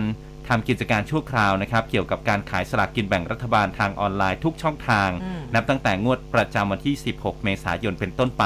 จนกว่าจะมีการประกาศให้ทราบอีกครั้ง และบริษัทเขายินดีที่จะให้ความร่วมมือกับหน่วยงานรัฐ และก็หน่วยงานที่เกี่ยวข้อง ในการร่วมหาแนวทางในการแก้ไขปัญหาราคา สลากกินแบ่งรัฐบาลเกินราคา ซึ่งจะเกิดขึ้นในวันที่ 2 พฤษภาคมนี้นะครับ ส่วนทางด้านของผู้ช่วยผบตรนะครับพลตำรวจโทประจวบปงสุข ในฐานะรองประธานคณะทำงานเฉพาะกิจตรวจสอบผู้ค้าสลากกินแบ่งรัฐบาลเกินราคาอืมท่านก็บอกว่าจากการตรวจสอบการแจกจ่ายสลากกินแบ่งรัฐบาลงวดวันที่ 1 เมษายนเนี่ยได้สั่งการให้เจ้าหน้าที่ตำรวจฝ่ายสืบสวนทั่วประเทศ ลงพื้นที่ไปตรวจสอบการจ่ายสลากให้แก่ผู้ที่มีสิทธิ์ตามที่ทำการไปรษณีย์เป้าหมาย ที่มีการลงทะเบียนของผู้มีสิทธิ์รับสลากจำนวน 95 แห่งทั่วประเทศก็พบว่าผู้มีสิทธิ์รับสลาก 67,868 ราย ก็มารับด้วยตัวเองนะครับ 52,016 ราย แล้วก็มอบตัวแทนเนี่ย 13,321 ราย ยังไม่มารับสลากอีกโอ้2,531 ราย ก็ถือว่าผู้ที่มารับด้วยตัวเองเนี่ยเพิ่มขึ้นจากงวดวันที่ 16 มีนาคมที่ผ่านมา 1.3%นอกจากนี้ก็พบว่าที่ทำการไปรษณีย์อุบลราชธานี มีบุคคลมาขอซื้อสลากจากผู้ที่มีสิทธิ์ อันนี้อยู่ระหว่างการสอบสวนอยู่อืมนะฮะค่ะ ก็ต้องติดตามกันนะคะ ก็ถือว่าเป็นอีกหนึ่งเรื่องที่เอาจริงๆก็ต้องติดตามกันนี่แหละฮะเออมันเกี่ยวเนื่องกับวันแห่งความหวังของเรานะใช่เออเดือนละสองรอบ นี่เจ้าของเขาก็มีการคุณไลแทมฟ์สเนดอะอ่าค่ะคุณแทมนะฮะเมื่อวานนี้มีไลฟ์สดบอกว่าเออเดี๋ยวงวด วันที่หนึ่งเมษายนเนี่ยเขาบอกขายเป็นงวดสุดท้ายแล้วนะครับ แต่ว่าเดี๋ยวมารอดูวันนี้นะ จะได้ขายไหม เพราะว่าเรื่องเข้าสู่ DSI วันนี้ ใช่อะนะคะก็ก็เดี๋ยวต้องต้องมาดูข้อสรุปกันว่าจะอ่าอะไรไม่ใช่ยังไง DSI เข้าสู่อ่ากระทรวงดิจิทัลอืมอ่าพูดผิดขออนะภัยคะด้วเดี๋ยยวเดี๋ยวฮะเราดูทางคุณชัยวุฒิด้วยครับนะคะว่าข้อสรุปแล้วจะเป็นอย่างไรอะทีนี้เรื่องของเศรษฐกิจเนี่ยนะคะ ใกล้สงกรานต์เข้ามาแล้ว แต่ภาคเอกชนเขาบอกว่าสงกรานต์นี้น่าจะเหงานะ ลูกค้าแห่ยกเลิกจองตั๋วล่วงหน้าทั้งเดือนเมษากว่า 80%เลยนะคะ คุณภูริวัตรลิมถาวรรัตน์ค่ะ ผู้ช่วยประธานสภาอุตสาหกรรมท่องเที่ยวแห่งประเทศไทยหรือว่า สททนะบอกว่าภาพรวมการท่องเที่ยวในประเทศ ตอนนี้ไม่ได้ปรับตัวดีขึ้นเหมือนอย่างที่คาดหวังเอาไว้นะ เนื่องจากการระบาดของโควิด -19 โอเมครอนเนี่ยยังคงอยู่ รวมเห็นอ่ารวมทั้งเห็นจำนวนผู้ติดเชื้อรายวัน รวมทั้งการตรวจ ATK แล้วเนี่ยอยู่ที่ประมาณ 40,000 รายต่อวัน ก็ถือว่าเป็นตัวเลขที่สูงอยู่นะคะ แล้วก็สร้างความกังวลใจทำให้แนวโน้มในช่วงเทศกาลสงกรานต์ปีนี้ ไม่ได้ดีเหมือนที่คาดไว้ค่ะ โดยภาพในปีนี้ก็จะเหมือนปี 64 ครั้งหนึ่ง เนื่องจากตอนนี้มีการยกเลิกการจองล่วงหน้าไปแล้วกว่า 80%นะคะ แล้วก็เป็นการยกเลิกทั้งเดือนเมษายนด้วย เพราะว่าไม่มั่นใจสถานการณ์การระบาด แล้วก็อยากจะขอรอดูความชัดเจนของเงื่อนไขต่างๆ ก่อนนะอันนี้เรื่องของการท่องเที่ยวนะ เดี๋ยวก็ต้องมารอลุ้นนะคะเพราะว่าตอนแรกเนี่ยเขาก็คาดหวังว่านักท่องเที่ยวจะเข้ามาแล้วเอ่อเรื่องของถนนข้าวสารด้วย ไม่รู้ว่าสรุปเนี่ยจะจะสามารถที่จะจัดงานได้หรือเปล่านะคะ ส่วนอีกเรื่องหนึ่งอะเมื่อวานนี้อันนี้ก็ต้องมารอลุ้นนะคะเขามีการทดลองขนทุเรียน ขึ้นรถไฟไทยไปต่อรถไฟจีนลาวเออมอันนี้เขาคิดว่าน่าจะช่วยเพิ่มช่องทางการขนส่งให้ได้เยอะขึ้น คุณพานุศักดิ์สายพาณิชย์ค่ะนายกสมาคมทุเรียนไทยหรือว่า TDA บอกว่ามีการขนส่งทุเรียนทางรถไฟไทย 2 ตู้แรกนะประมาณ 10 ตัน เพื่อทดสอบระบบโดยใช้เส้นทางวิ่งจากสถานีรถไฟมาบตาพุธจังหวัดระยองค่ะ ตรงไปด่านตรวจพืชที่หนองคาย จากนั้นวิ่งเข้าสู่สปปลาวนะคะ เมื่อถึงสถานีเวียงจันทร์ก็จะมีการเปลี่ยนย้ายตู้จากรถไฟไทยไปขึ้นรถไฟจีนสปปลาว เพื่อเดินทางต่อไปยังด่านเมืองกวางโจวประเทศจีน คาดว่าน่าจะใช้เวลาประมาณสักสามวันครึ่ง ผลไม้จากประเทศไทยทั้งทุเรียนแล้วก็มะพร้าวเนี่ยจะเข้าสู่ประเทศจีน ซึ่งหากรถไฟขบวนทดสอบระบบนี้สำเร็จจะเป็นก้าวสำคัญของการขนส่งผลไม้จากประเทศไทยไปจีนเลยนะคะ โดยเฉพาะทุเรียนแล้วก็มังคุดที่กำลังจะออกผลผลิตมาในเดือนหน้านี้แล้ว แล้วก็หากการขนส่งครั้งนี้สำเร็จตามที่ได้มีการประสานงานทุกขั้นตอน จนถึงประเทศจีน เมื่อถึงฤดูกาลผลไม้เริ่มออกจะเป็นการช่วยเกษตรกรในการส่งออกผลไม้ไปจีนได้อย่างสะดวกรวดเร็ว ส่วนต้นทุนการขนส่งนะที่ช่วงแรกอาจจะยังดูสูงอยู่ แต่ว่าหลังจากที่มีการประสานงานแล้วเนี่ยนะเขาบอกว่า น่าจะมีการปรับลดขั้นตอนการใช้คนลงก็จะทำให้ต้นทุนเนี่ยลดลง จะทำให้การขนส่งผลิตผลการเกษตร ทางรถไฟไปจีนสามารถทำได้ครับเออนะคะสามวันครึ่งนะคะ ทุเรียนอาจจะต้องกะเวลากันนิดนึงนะไม่งั้นเดี๋ยวจะแบบว่าคลักลุ้งอยู่ในอยู่ในตู้หรือเปล่านะเอครับอนะคะอันนี้แต่ก็ว่าน่าจะก็น่าจะโอเคนะครับเร็วขึ้นเร็วขึ้นนะคะ อืมนะฮะทีนี้มาที่เรื่องของ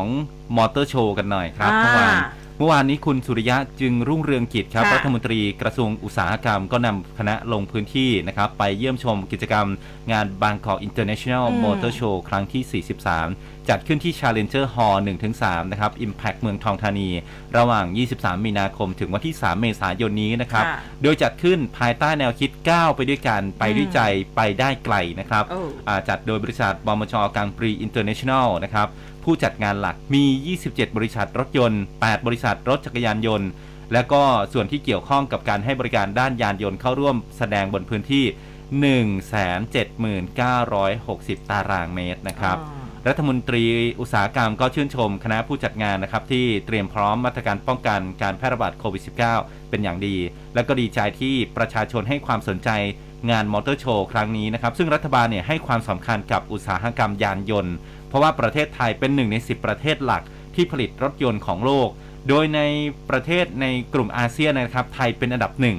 ซึ่งตอนนี้นะครับปีนี้เนี่ยมีการประกอบรถยนต์ในประเทศรวม1ล้าน8แสนคัน ในขณะที่การจัดงานในปีนี้พบว่ามีบริษัทผู้ประกอบรถยนต์ไฟฟ้าก็มีเพิ่มมากขึ้นอืมสอดคล้องกับนโยบายของรัฐบาลที่ต้องการให้ประเทศไทย เป็นศูนย์กลางในการผลิตรถยนต์ไฟฟ้า รัฐบาลไทยอะรัฐบาลก็ตั้งเป้านะครับ 5 ปีจากนี้ไป จะมีการผลิตรถยนต์ไฟฟ้าในประเทศไม่น้อยกว่า 360,000 คันอืมอันนี้ก็จะแบ่งเป็นใช้ในประเทศ 260,000 คัน แล้วก็ส่งออกแสแสนคันนะครับค่ะซึ่งจากสถิติปีที่ผ่านมาพบว่าประชาชนให้ความสนใจรถไฟฟ้ามากขึ้น โดยในปีนี้ปี 63 นะครับ มีการใช้รถยนต์ไฟฟ้า 3,000 คัน ปี 64 เพิ่มขึ้นมาเป็น 6,000 คัน ส่วนปีนี้คาดว่าจะมีการใช้รถยนต์ไฟฟ้า 20,000 คัน ซึ่งก็เป็นอัตราแบบก้าวกระโดด รัฐบาลเองก็มีมาตรการในการลดภาษีนำเข้าของผู้ประกอบการ และลดภาษีสรรพสามิตรวมถึงมีมาตรการสนับสนุนผู้ประกอบการรถยนต์ จึงคาดว่าในอนาคตนะครับ รถยนต์ไฟฟ้าจะได้รับความนิยมเพิ่มขึ้นอย่างแน่นอนนะครับ ราะว่าตอนนี้ก็อายอดจองนี่ก็พุ่งสูงเหมือนกันสนนะครับ ใจเหมือนกันนะ แต่แบบว่าโอ้โหช่วงนี้เนี่ยราคาเขาก็ไม่ได้เบาเหมือนกันนะนะคะ ฝากดูในเรื่องของราคาด้วยนะ อะ ถ้าดั้มลงมาอีกสักนิดนึงนะก็ลดให้เยอะแล้วนะ เป็นเออแสนเลยนะแสนหนึ่งแสนห้าแล้วแต่คันอาแล้วแต่เงินซีซีนะมีมาอ่าลุ้นลุ้นลุ้น เออแล้วหนึ่งใบงวดนี้เนี่ยไม่รู้จะช่วยอะไรดิฉันได้บ้างนะคะ ต่อให้ถูกรางวัลที่หนึ่งนี่ยังคิดอยู่เลยจะซื้อรถได้หรือเปล่า โอ้ยเอ้ยก็ต้องได้แหละ จะซื้อเออแพงขนาดนั้นเลยเหรอฮะเออนะคะอะมาดูอีกหนึ่งเรื่องนะคะ เรื่องของมะม่วงเอครัอบคุณผู้เบกคุณผู้ฟังชอบนะเลคะยฮะใช่ค่ะจากมติชนนะข้อมูลจากมติชนเขาบอกว่าชาวสวนมะม่วงพิจิตรเขาขนฟ้าลั่นมาทิ้งอีกกว่า 10 ตันเลยนะอ้าว10 ตันคือเยอะมากนะคะ บอกว่าอัดรัดไม่จริงใจช่วย บอกว่าให้ลิงกินนี่ลิงมันยังไม่กินเลยนะเออเออไม่ปอกนะคะให้มันหรือเปล่า เออเดี๋ยวเดี๋ยวคุณ เออเกษตรกรผู้ปลูกมะม่วงตำบลทับทรายอำเภอสากเหล็กนะคะ ขนมะม่วงเททิ้งอีกกว่า 10 ตัน บอกว่าภาครัฐไม่จริงใจช่วยล่าช้าค่ะ เมื่อวานนี้ผู้สื่อข่าวรายงานจากจังหวัดพิจิตรเลยนะคะ กรณีมะม่วงเนี่ยราคาตกต่ำกิโลกรัมละบาทถึง 2 บาทเฮ้ยต่ำจริงอืมๆนะราคาราคาต่ำมากนะทำให้เกษตรกรชาวสวนมะม่วงเนี่ยเดือดร้อนหนักนำมะม่วงใส่รถไปเททิ้งกว่าร้อยตัน ล่าสุดนี่ชาวสวนมะม่วงเนี่ยนะคะเขานำมะม่วงพันธุ์ฟ้าลั่น คุณภาพดีเบอร์เล็กมาเททิ้งอีก 4 ถึง 10 ตัน เนื่องจากการช่วยเหลือของราชการเนี่ยล่าช้า แล้วก็ไม่มีคนซื้อ หากนำไปขายก็ไม่คุ้มค่าส่งนะคะก็เลยนำมาเททิ้งเพราะว่าไม่รู้ว่าจะเอาไปไว้ที่ไหน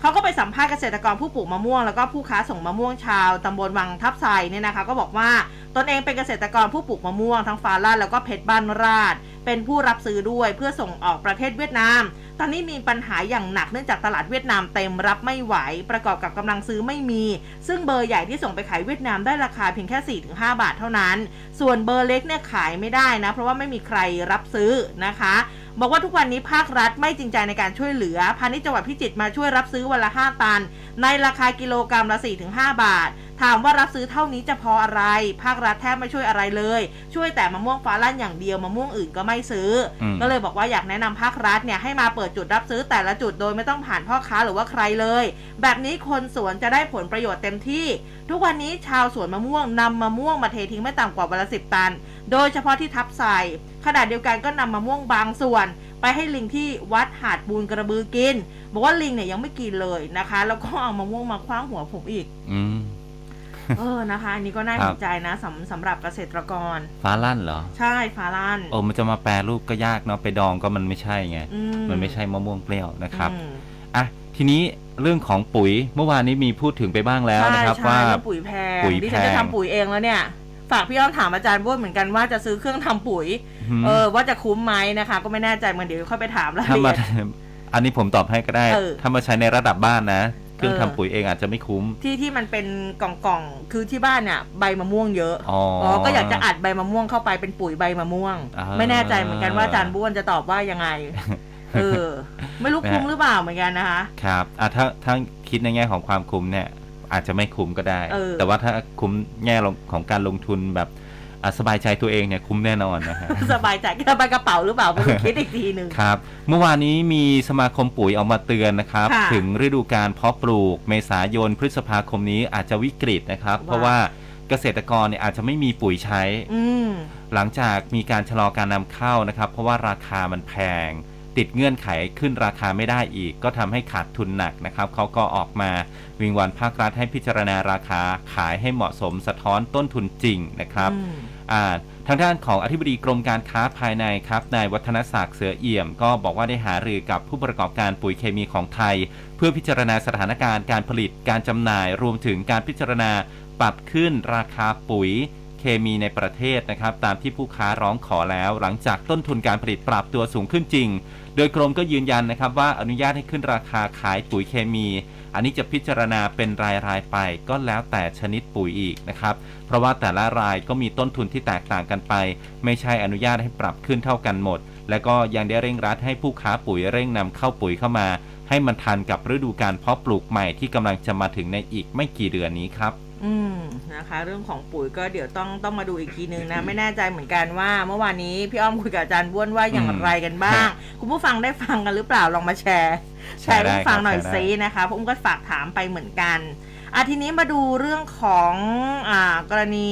คนร้ายระวังระเบิดทหารพรานเจ็บสีนายที่นราธิวาสกันบ้าง ทางพันตำรวจเอกกฤษณะพัฒนาเจริญท่านรองโฆษกสำนักงานตำรวจแห่งชาติก็บอกว่า ท่านพลตำรวจเอกสุวัสด์แจ้งยอดสุขนะคะผู้บัญชาการตำรวจแห่งชาติกำชับสั่งการให้ตำรวจหน่วยที่เกี่ยวข้องเนี่ยร่วมกับหน่วยงานความมั่นคงนะคะเร่งสืบสวนสอบสวน หาข่าวเชิงรุกเพื่อป้องกันเหตุ แล้วก็เร่งหาตัวคนร้ายที่ก่อเหตุระเบิดทหารพรานบาดเจ็บสีนายในพื้นที่อำเภอศรีสาคร จังหวัดนราธิวาสเมื่อช่วงเย็นวานเมื่อสองวันก่อนเนี่ยนะคะ แล้วก็กำชับให้เจ้าหน้าที่เนี่ยระมัดระวังในการเข้าตรวจสอบที่เกิดเหตุด้วย แล้วก็เมื่อวานนี้นะคะที่อุ้มโปรยไปก็คือเกิดเหตุระเบิด เรือบรรทุกถังน้ำมันนะคะ ที่ระเบิดกลางแม่น้ำเจ้าพระยาเนี่ยนะคะ ประมาณสักใกล้ๆบ่ายสองแล้วประมาณบ่ายโมงห้าสิบค่ะ ก็เขามีการรับแจ้งเหตุ เพลิงไหม้เรือบรรทุกสินค้ากลางแม่น้ำเจ้าพระยาในเขตพื้นที่พระสมุทรเจดีจังหวัดสมุทรปราการ นะคะ ก็ต่อมาทางคุณอธิรัตน์รัตนเศษค่ะรัฐมนตรีช่วยว่าการกระทรวงคมนาคม สั่งกรมเจ้าท่าเร่งตรวจสอบเรืออัมพา 8ไฟไหม้กลางแม่น้ำเจ้าพระยา แล้วก็กำชับห้ามประชาชนเข้าใกล้พื้นที่กลัวเหตุอันตรายนะคะ แล้วก็บอกว่าเรือเออบรรทุกน้ำมันเชื้อเพลิง ระเบิดบริเวณกลางแม่น้ำเจ้าพระยา เทียบท่าใกล้แถวบริเวณป้อมพระจุลสะพาน 2 สมุทรปราการ ตรวจสอบเบื้องต้นระบุว่าเหตุดังกล่าวเกิดขึ้นประมาณสักบ่ายโมง40 เรือบรรทุกน้ำมันเชื้อเพลิงของบริษัทอยุธยา Development Leasing จำกัด เรือชื่ออัมพา 8 เอาหมายเลขทะเบียนด้วยไหมฮะ5100845556นะคะฮะประเภทการใช้คือบรรทุกผลิตภัณฑ์น้ำมันที่มีจุดว้าร์ปไฟต่ำนะอ่า กว่า 60 องศาเซลเซียสนะคะประมาณ 2,000 กว่าตันกรอส สัญชาติไทย มีนายพงชัย สิงหะวรรณกุลเป็นนายเรือ เดินทางมาจากเกาะสีชัง บรรทุกน้ำมันดิบมาเนี่ยนะ 3 ล้านกว่าลิตรนะคะ เพื่อเดินทางไปยังท่าเทียบเรือหมายเลข 18B กรุงเทพมหานคร พอเดินเรือนะคะมาถึงบริเวณแม่น้ำเจ้าพระยา หน้าปากคลองสรรพสามิตตำบลพระสมุทรเจดีย์ ได้เกิดระเบิดขึ้นจากบริเวณหัวเรือ เจ้าหน้าที่ดับเพลิงต้องใช้เรือดับเพลิงในการลงพื้นที่ แล้วก็จากการตรวจสอบเบื้องต้นเนี่ยมีผู้เสียชีวิต 1 รายบาดเจ็บ 4 รายทั้งนี้คุณอธิรัตน์เองก็บอกว่า สั่งการให้กรมเจ้าท่าโดยสำนักงานเจ้าท่าภูมิภาคสาขาสมุทรปราการดำเนินการให้เรือดับเพลิงใช้สเปรย์ฉีดน้ำเลี้ยงลดอุณหภูมิ ดับไฟประสานปอพเจ้าหน้าที่กู้ภัย ดูแลผู้บาดเจ็บ แล้วก็บูรณาการทุกหน่วยงานที่เกี่ยวข้อง เข้าตรวจสอบความปลอดภัยเรือที่เกิดเหตุนะคะ แล้วก็ห้ามประชาชนที่อยู่บริเวณนั้นมุงหรือเข้าใกล้นะคะ แต่ว่าแล้วก็ที่สำคัญเนี่ยเขาให้มีการตรวจสอบหาสาเหตุเพลิงไหม้แล้วนะคะ น่าจะทราบเร็วๆนี้นะคะ เพื่อที่จะอ่ามาบอกกล่าวให้กับประชาชนได้ทราบว่ามันเกิดเหตุระเบิดครับผเพราะมเมื่อไม่นานนี้ก็ก็ก็ระเบิดไปอยู่ใช่เออเพิ่งเกิดมาหยกหยกๆนี่เอใช่งนะครับใช่นะคะ ไม่แน่ใจว่าเกี่ยวกับอะไรเกี่ยวกับอากาศร้อนไหม เออฮะอันนี้ก็ไม่แน่ใจเหมือนกัน ครับ มาที่ประเด็นการเมืองกันบ้างครับค่ะคุณผู้ฟังมีพาดหัวที่แบบว่าฟังแล้วสะดุดเลยนะครับเออว่าไงคะก็ที่อ่าอ่าคุณวันชัยนะครับฉะทักษิณไม่เรียนรู้วิบากกรรม ใจเร็วด่วนได้ส่งลูกมาตายทางการเมืองนะครับ เมื่อวานนี้นายวันชัยสอนสิริสวนะครับ ก็โพสต์ Facebook บอกว่าทักษิณใจเร็วด่วนได้ทำลายพักทำลายครอบครัวอำนาจและการเมืองเป็นเรื่องโหดร้ายเจ็บปวด วิบากกรรมอย่างที่เห็นก็เป็นเพ ราะการเมืองนายทักษิณชินวัตรอดีตนายกรัฐมนตรีและครอบครัวต้องระหกระเหินไม่มีที่เดินในประเทศไทย ญาติพี่น้องลูกหลานแม้จะอยู่ในไทยก็ต้องอยู่เงียบๆเพราะอำนาจและการเมือง ก็ยังไม่เข็ดกันอีก 7-8 ปีที่ผ่านมาก็นึกว่าจะกลายเป็นเวลาที่เยียวยาแรงอาฆาตให้ลดลงได้บ้าง แต่ถึงขั้นส่งลูกตัวเองมาเล่นการเมืองเต็มตัว ขณะที่ตัวเองก็ยังรับกรรมอยู่เป็นการแก้กรรมหรือว่าเคาะซ้ำกรรมซัดเข้ามาอีก พอประกาศตัวอุ้งอิง นางสาวแพทองทานชินวัตรเป็นหัวหน้าครอบครัวเพื่อไทยอืมนายแพทย์ชนน่านสีแก้วหัวหน้าพัก รัศมีดับแสงทันทีอ่าหน้านายทักษิณลอยบทบางพักหงายไพ่ว่านายแพทย์ชนน่านไม่ใช่ตัวจริง ไม่ใช่แคนดิเดตนายกนะครับอืมแล้วก็นายวันชัยบอกว่าคุณทักษิณเนี่ยมีทั้งคนรักและก็คนเกลียดแบบเข้ากระดูกดำ แม้จะ 7-8 ปีก็ยังไม่เปลี่ยนแปลง พร้อมจะลุกขึ้นมาขัดแย้งกันนะครับ เอาทักษิณไม่เอาทักษิณจะรีบส่งอุ้งอิงเข้ามาตายในสนามการเมืองทำไม แรงอาฆาตกับแรงแห่งความรักในลูกและครอบครัว อย่างไหนแรงกว่ากันใจเร็วด่วนได้ไปหรือเปล่า เกมนี้เป็นการทำลายพักทำลายลูกทำลายครอบครัวแบบเลือดเย็น ข้อสอบทางการเมืองไม่ง่ายเหมือน อุ้งอิงสอบเข้ามาหาลัยนะอุ้ยครับ แอบแอบแอบเหน็บด้วยฮะเออนะคะ ก็อันนี้ทางคุณวันชัยเนาะนะคะ ส่วนอ่าอ่าอ่าคุณหมอชนน่านอ่าว่าไงบ้างคุณหมอคะชนน่านก็ขอบคุณที่คุณวันชัยเนี่ยแสดงความคิดเห็นนะครับ ก็บอกว่าความจริงจะเป็นยังไงก็อ่าไม่ให้ประชาอย่างไรความจริงจะเป็นอย่างไรนั้น หรือไม่ให้ประชาชนติดตามพรรคเพื่อไทยรีแบรนด์ปรับปรุงโครงสร้างตัวเองเพื่อสถาบันทางการเมืองที่ส่งเสริมบุคคลเข้ามาทำหน้าที่ แต่ละส่วนให้ชัดเจนขึ้น หัวหน้าพักก็คือหัวหน้าพัก หัวหน้าครอบครัวก็คือหัวหน้าครอบครัวอืมแยกบทบาทไม่เกี่ยวกัน แต่การทำงานก็คือสอดประสานกัน ถามกลับนายวันชัย ถ้านางสาวแพทองทานทำบทบาทได้โดดเด่น ครอบครัวเพื่อไทยได้รับการตอบรับทั้งแผ่นดิน 10 ถึง 12 ล้านเสียงอะไรจะเกิดขึ้น นั่นคือการยอมรับแทนที่จะทำให้อนาคตทางการเมืองของ แพทองทานดับแต่ว่าจะเป็นแรงสนับสนุนของประชาชน ส่งเสริมให้แพทองทานมีบทบาทที่ชัดเจนทางการเมืองอืมวิธีคิดของแต่ละพักไม่เหมือนกัน จะพิสูจน์ที่ผลงานของประชาชน ในการตอบรับน่าจะดีกว่าอืมอ่านะคะอะอันนี้ก็เป็นประเด็นนะคะ เอาจริงๆในเรื่องของอาพอคุณนุ้งอิงเปิดตัวว่าเป็นหัวหน้าครอบครัวเนี่ยก็มีอืมหลายประเด็นเข้ามาประเดประดังกันหลายวันแล้วแหละติดต่อกันนะครัคะบทีนี้มาดูนิดาโพลกันบ้างเมื่อวานนี้เผยผลสำรวจเรื่องของการสำรวจคะแนนนิยมทางการเมืองรายไตรมาสครั้งครับที่ 1 ทับ 2565 นะคะ ก็พบว่าร้อยละ 27.62 27.62 นะบอกว่ายังหาคนที่เหมาะสมเป็นนายกไม่ได้ ไม่รู้จะเอาใครเหมือนกันนะคะร้อยละ 13.42 บอกว่าเป็นคุณพิธาลิ้มเจริญรัตน์จากพรรคก้าวไกลโอ้เพราะว่าเป็นมาวินเลยคนะนตรงไปตรงมา ชื่นชอบในวิธีการทำงาน มีวิสัยทัศน์แนวคิดแบบคนรุ่นใหม่ร้อยละ12.67 บอกว่าเป็นพลเอกประยุทธ์จันทร์โอชานะอ่าเพราะว่าเป็นคนซื่อสัตย์สุจริตทำให้บ้านเมืองเกิดความสงบนโยบายสามารถช่วยเหลือประชาชนได้จริง ร้อยละ 12.53 บอกว่าเป็นคุณแพทองทานชินวัตรจากพรรคเพื่อไทย เพราะว่าต้องการเปิดโอกาส ให้คนรุ่นใหม่เข้ามาบริหารประเทศ บอกว่าชื่นชอบผลงานในอดีตของตระกูลชินวัตรส่วนพรรคการเมืองที่ประชาชนจะสนับสนุนในวันนี้ พบว่าร้อยละ 28.86 บอกว่าไม่สนับสนุนพรรคการเมืองใดเลยร้อยละ 25.89 บอกว่าเป็นเพื่อไทยนะครัคะบแล้วก็ร้อยละ 16.24 บอกว่าเป็น ก้าวไกลนั่นเองค่ะอืมนะครับ ส่วนทางด้านของนายอลงกรณ์พลบุตรครับรองหัวหน้าพักและประธาน คณะกรรมการขับเคลื่อนยุทธศาสตร์พักประชาธิปัตย์บอกว่าพอใจผลการสำรวจของนิดาโพลที่คุณอืมอุ้มรายงานไปเมื่อสักครู่เนี่ยนะครับ พบว่าพักประชาธิปัตย์และก็หัวหน้าพักก็ได้คะแนนนิยมที่เพิ่มขึ้น ยืนยันว่าพักประชาธิปัตย์ในยุคอุดมการณ์ทันสมัยเนี่ยทำได้ไวทำได้จริง มุ่งมั่นทำงาน โดยเฉพาะงานด้านเศรษฐกิจสร้างรายได้ให้ประเทศชาติและก็ประชาชนในช่วงวิกฤต มีข้อสังเกตดังนี้ครับ คือพักได้รับความนิยมเป็นอันดับหนึ่งของพักร่วมรัฐบาลอืมหัวหน้าพักได้รับคะแนนสนับสนุนเป็นนายกรองจากพลเอกประยุทธ์นะครับ ในขณะที่ผู้นำฝ่ายค้านและพักฝ่ายค้านได้รับความนิยมมากกว่าผู้นำรัฐบาลและพักร่วมรัฐบาล นายพิธาลิมเจริญรัตน์หัวหน้าพักก้าวไกลมีคะแนนสนับสนุนมากกว่าพลเอกประยุทธ์นะครับอืมโพลก็เป็นเหมือนสเอ่อ กระจกสะท้อนภาพค่ะให้เราได้ทราบความคิดเห็นของประชาชนดังนั้นพักร่วมรัฐบาลก็จะต้องช่วยกันทำงานให้หนักมากขึ้นครับอ่าช่วงนี้ก็จะเห็นโพลเกี่ยวกับเรื่องแบบนี้เนี่ยออกมาเยอะพอสมควรนะครัคะบน่าจะมาเรื่อยๆ เอาวันนี้พลตำรวจเอกอัศวินเตรียมเปิดตัว เปิดนโยบายชิงเก้าอี้ผู้ว่ากทมนะคะ พลตำรวจเอกอัศวินขวัญเมืองค่ะ เตรียมแถลงเปิดตัวลงสมัครรับเลือกตั้งผู้ว่าราชการกรุงเทพมหานครในนามอิสระอย่างเป็นทางการนะคะ แล้วก็จะเปิดนโยบายแก้ไขปัญหา แล้วก็ผลักดันการพัฒนากรุงเทพให้เป็นจริงได้ ภายใต้แคมเปญกรุงเทพต้องไปต่อ แล้วก็จะเปิดตัวทีมงานด้วยนะ ที่มีทั้งคนรุ่นใหญ่ รุ่นใหม่นะมีทั้งใหญ่ทั้งใหม่เนี่ยนะคะ เข้ามาร่วมทีมพัฒนากรุงเทพวันนี้6โมงเย็นที่โกดังเสริมสุขท่าเรือแป๊บซี่นะคะก็ครัอะบเดี๋ยว ช่วงนี้นะคะอย่างที่บอกไปกระแสเอ่อเกาะกระแสเลือกตั้งผู้ว่ากทมเนี่ยน่าจะมาถี่ครับนะคะก็จะน่าจะมาหลาย ๆ ท่านนะคะ ก็น่าฮะจะเป็นสีสันและสำหรับในช่วงนี้ในการเมืองครับล่าสุดมีการเปิดตัวมาอีกท่านหนึ่งนะครับใคคุรณเอ่ยอุเทนชาติพินโยอ๋อว่าที่ผู้สมัครผู้ว่ากทมนะครับบอกว่าหลังจากจะเปิดตัวผู้ลงสมัครอ่าเปิดตัวลงสมัครผู้ว่ากทม ตั้งแต่ปี 62 นะครับ ตอนนี้ก็ฟอร์มทีม รองผู้ว่ากทม เป็นคนรุ่นใหม่ แล้วก็อดีตข้าราชการที่เก่ง แต่ระบบอ่า ข้าราชการเนี่ยไม่กล้าใช้คนเหล่านี้ขับเคลื่อนหน่วยงานรัฐนะครับ ในฐานะที่เป็นคนคิด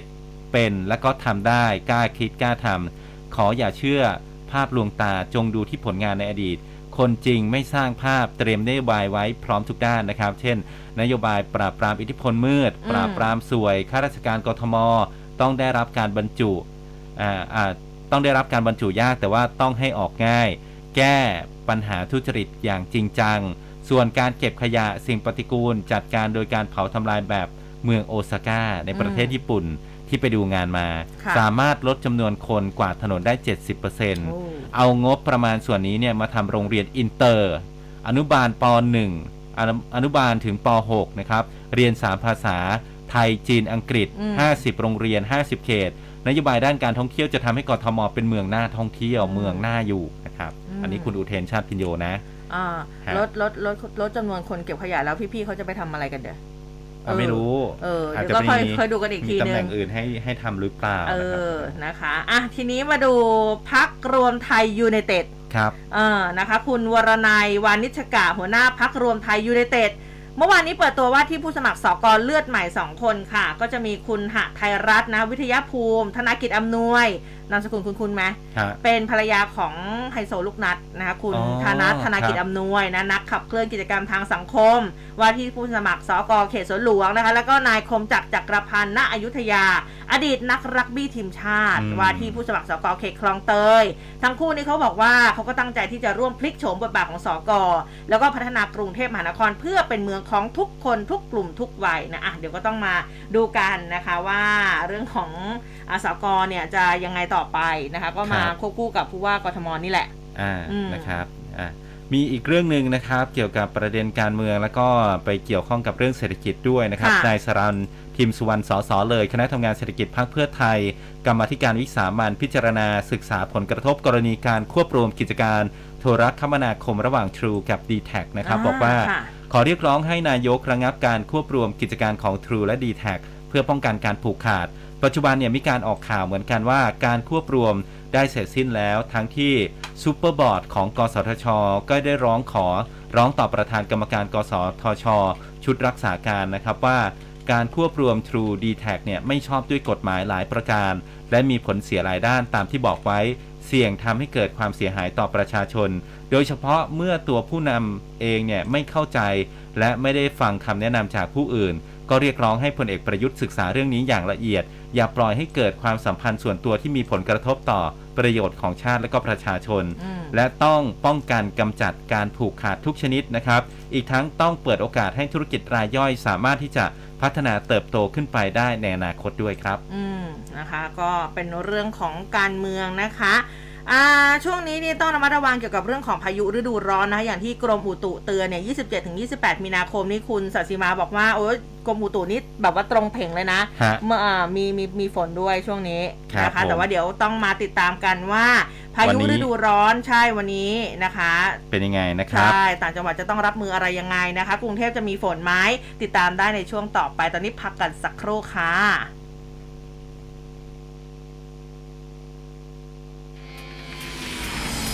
ร่วมคุยข่าวผ่านทาง 468 3999 และ Official Line at m c o t News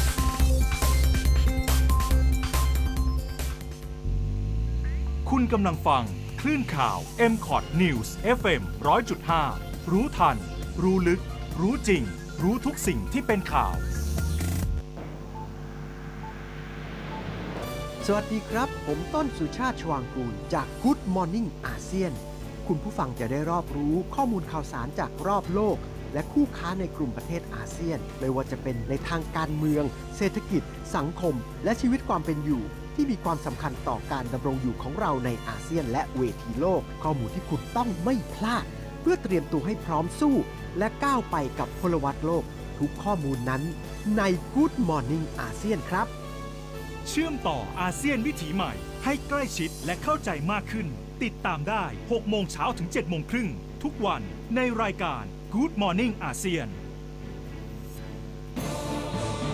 ร้อยจุดห้าคืบหน้าข่าว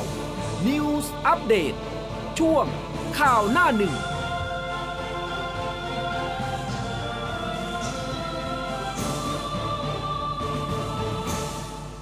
เอาละค่ะ ช่วงสุดท้ายของรายการนะคะ เช้าวันนี้เราไปพูดคุยกับคุณประภาพรวงศ์สมิงค่ะ หัวหน้าเวรพยากรณ์อากาศกรมอุตุนิยมวิทยาในช่วงสายฟ้าพยากรณ์ค่ะ สายฟ้าพยากรณ์โดยกรมอุตุนิยมวิทยา สวัสสวัสดีดีครัค่ะบ ค่ะสวัสดีค่ะทั้งสองท่านค่ะค่ะครับคุณประภาพรคะวันนี้เป็นอีกหนึ่งวันที่เหมือนกับพายุเข้าด้วยใช่ไหมคะอ่าต้องบอกว่าพายุฝนฟ้าขนองฝนฟ้าขนองค่ะเพราะว่าเดี๋ยวความหมายจะเปลี่ยนเป็นอ๋อพาโอเคยุโอเคเขตขอร้อภัอยนเนาะค่ะเออหลายพื้นที่เจอเจอนะคะโอ้โหพายุนี่พัดแบบหลังคงหลังคานี่ปลิวกันเลยนะคะ มุกดาหารอะไรแบบนี้ค่ะ ก็ค่ะมีรายงานเข้ามานะคะ รวมทั้งร้อยเอ็ดด้วยนะคะก็ อ่าและที่ยังไม่ได้รับรายงานมาอีกนะคะ อืม คือจากเรดาร์นะคะ ตรวจวัดฝนของเรานะคะ ตรวจจับกลุ่มฝนภาคอีสานนะคะ การกระจายค่อนข้างดีอะนะคะ ก็จะเห็นว่ามีมาตั้งแต่ช่วงตอนเย็นเลยนะคะ อืม ถึงขณะนี้นะคะณปัจจุบันนี้ภาคอีสานการกระจายของฝนก็ยังมีให้เห็นอยู่นะคะ ค่ะซึ่งเป็นลักษณะของพายุฝนฟ้าขนองอะค่ะ อืมก็ตามที่คาดการณ์อะนะคะว่าลักษณะแบบนี้เนื่องจากว่า อ่าอากาศร้อนที่ปกคลุมอยู่อะนะคะอืมแล้วก็มีความกดอากาศสูงจากทางด้านของอาประเทศจีนนะคะค่ะเคลื่อนลงมาเรื่อยๆนะคะ เราก็ติดตามมาค่ะอืมค่ะ ลูกเห็บนี่จะมีทุกพื้นที่ไหมคะ หรือว่าก็กระจายเหมือนกันอ่าเป็นบางพื้นที่นะคะ เพราะลักษณะของลูกเห็บนี่ต้องเฉพาะจริงๆนะนะคะอืมถึงจะเกิดขึ้นได้ค่ะนะคะค่ะ แล้วในภาคอื่นๆล่ะคะ จะมีผลกระทบไหมคะ อ่าจากวันนี้นะคะที่เขาเคลื่อนมาแล้วก็มีผลกระทบทางด้านอีสานอยู่นะคะ อืม วันนี้ก็จะเคลื่อนมาทางด้านซีกตะวันตกมากยิ่งขึ้นนะคะ แถวขอนแก่นชัยภูมินะคะ โคราชบุรีรัมย์นะคะ แล้วก็ทางด้านแนวรอยต่อภาคกลางกับภาคอีสาน แล้วก็ภาคเหนือภาคอีสานรวมทั้งอ่าซีกตะวันตกอย่างจังหวัดน่านนะนะคะ อืม แล้วก็ลงมาอุตรดิตถ์นะคะ พิษณุโลกอ่า เพชรบูรณ์นะคะ ประมาณแนวนี้นะคะ ก็ลักษณะของฝนฟ้าขนองก็เริ่มที่จะอ่าเคลื่อนมาทางนี้ทางตะวันตกมากยิ่งขึ้นค่ะ ค่ะ จะจะมีฝนทั้งอาทิตย์เลยไหมคะอ่าช่วงนี้จะเป็นสั้นๆนะคะ ถ้าเป็นลักษณะของพายุฝนฟ้าขนองจากอ่ามวลอากาศสองมวลนะนะคะอืมที่เขามาเจอกันก็อ่าวันที่ 27 แล้วก็วันนี้อีกวันหนึ่งอะนะคะค่ะแต่ว่าภาคเหนือนี่จะช้าหน่อยอาจจะไปถึงวันที่ 29 นะคะค่ะจากนั้นนี่ฝนก็จะ ลดลงไปนะคะค่ะอาอาจจะหายลงไปได้บ้างสักวันสองวันนะคะ แล้วก็จะมีมาอีกประมาณวันที่หนึ่งอะนะคะทำให้เราตายใจเนาะแล้วในพื้นที่ที่คุณประภาพรพูดเนี่ยนะครับ มีโอกาสที่จะเกิดอ่าเป็นลักษณะของลูกเห็บไหมครับอ่าลูกเห็บนี่อย่างที่เรียนนะคะว่าเป็นลักษณะเฉพาะนะคะ มีได้อืมเป็นบางพื้นที่นะคะฮะคงคงจะไม่ได้ทุกก้อนทุกอืมอ่ากลุ่มที่มีฝนนะนะคะอืมจะสังเกตยังไงดีครับ อ่ายังไงนะคะจะสังเกตยังไงดีว่า เอ๊ะพื้นที่เราอะมีโอกาสอาจจะเกิดลูกเห็บอะไรเงี้ยครัก็บต้องดูในช่วงกลางวันนะนะคะ ฮะ ว่ามีอุณหภูมิร้อนมากร้อนร้อนน้อยจัดยังไงเนอะ นะคะ เพราะว่ายิ่งอุณหภูมิร้อนๆนะคะ สะสมพลังงานความร้อนไว้เยอะ แล้วก็ในเรื่องของความชื้นด้วยนะคะถ้า อืม ความชื้นมากไม่มากพอนะคะ การยกตัวหรือว่าการลอยตัวของไอ้น้ำในอากาศเนี่ย อาจจะน้อยหน่อยนะครัคะ บ อืม ค่ะ ค่ะ แล้วกรุงเทพล่ะคะ จะมีผลกระทบอะไรไหมคะ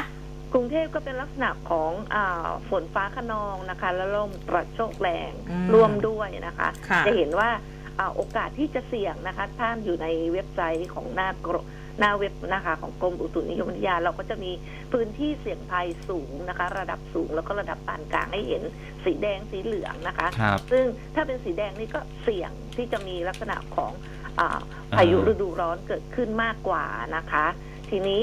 อ่าเราก็จะเห็นว่าจุดสังเกตก็คือบริเวณไหนที่มีอุณหภูมิร้อนๆนะนะคะ ที่ร้อนอยู่ในช่วงกลางวัน ส่วนกรุงเทพนะคะ ก็คงจะได้ลักษณะของออ่า ลมกระโชกแรงอะนะคะ ก็คงจะยากหน่อยที่จะมีลักษณะของลูกเห็บค่ะอืครับผมค่ะ ขอบพระคุณมากนะคะสำหรับวันนี้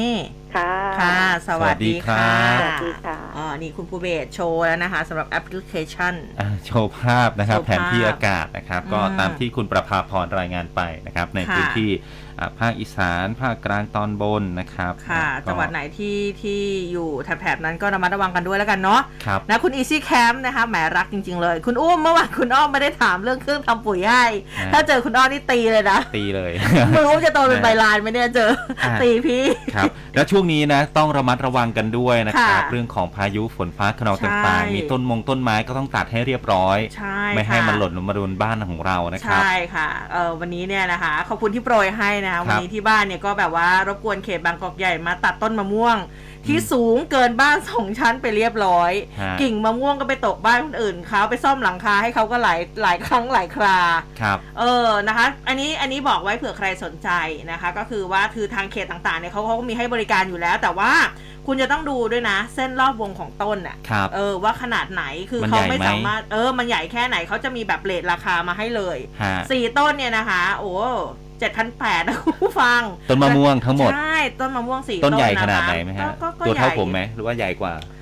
ก็ถ้าเอาคุณมันนอนๆก็ก็น่าจะพอไหวอยู่ ฮะเออเออนะคะ แต่ว่าคือมันมันสูงมากจริง ๆ ก็คือครับแล้วคือตอนนี้เนี่ยยางมะม่วงหล่นเป็นสายฝนเลยคุณผู้ฟังนะคะ อ่า ก็สร้างความลำบากลำบนกับอุ้มกับคุณแม่เหลือเกิน